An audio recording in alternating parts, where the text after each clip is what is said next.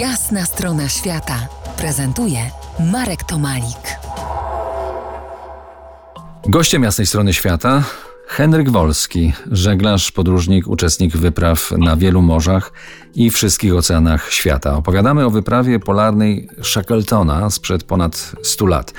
Henryku, w swoim żeglarskim dorobku masz udział w wyprawie śladami Shackletona i to repliką tej słynnej szalupy o, James, o, o nazwie James Caird, o której w poprzednim spotkaniu naszym opowiadaliśmy.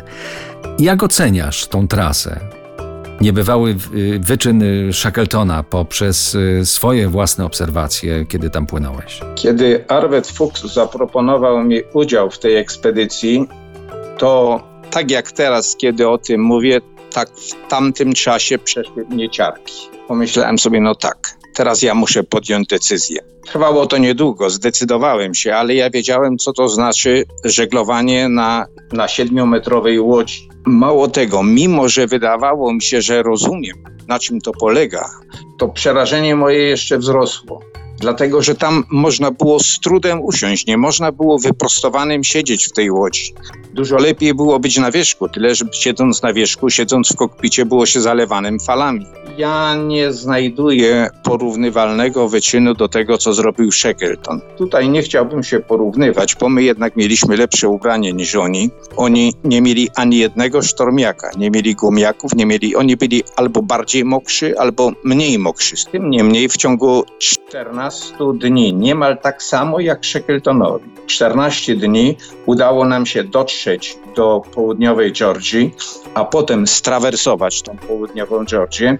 Ja to mówię w tym samym czasie, 14 dni, dlatego że Shackleton też po 14 dniach osiągnął południową Georgię, tylko potem trzy kolejne dni walczyli ze sztormem. Y, nam się zdarzyło coś podobnego, że przed dotarciem dopadł nas okrutny sztorm, ale nam się udało przetrwać ten sztorm i dotrzeć do King Haakon Bay na południowej Georgii, tak samo jak to zrobił Shackleton.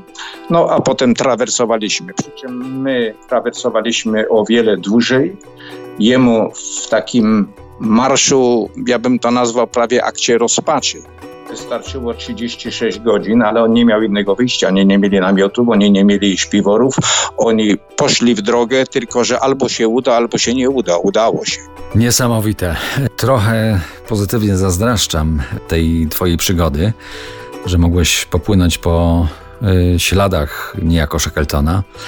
W tym roku, po 107 latach, odnaleziono wrak y, statku Endurance, o którym mówiliśmy, że został zakleszczony zatopiony u wybrzeży Antarktydy.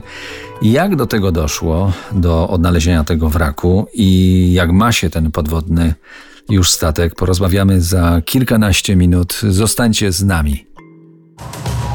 To jest jasna strona świata w RMS Classic.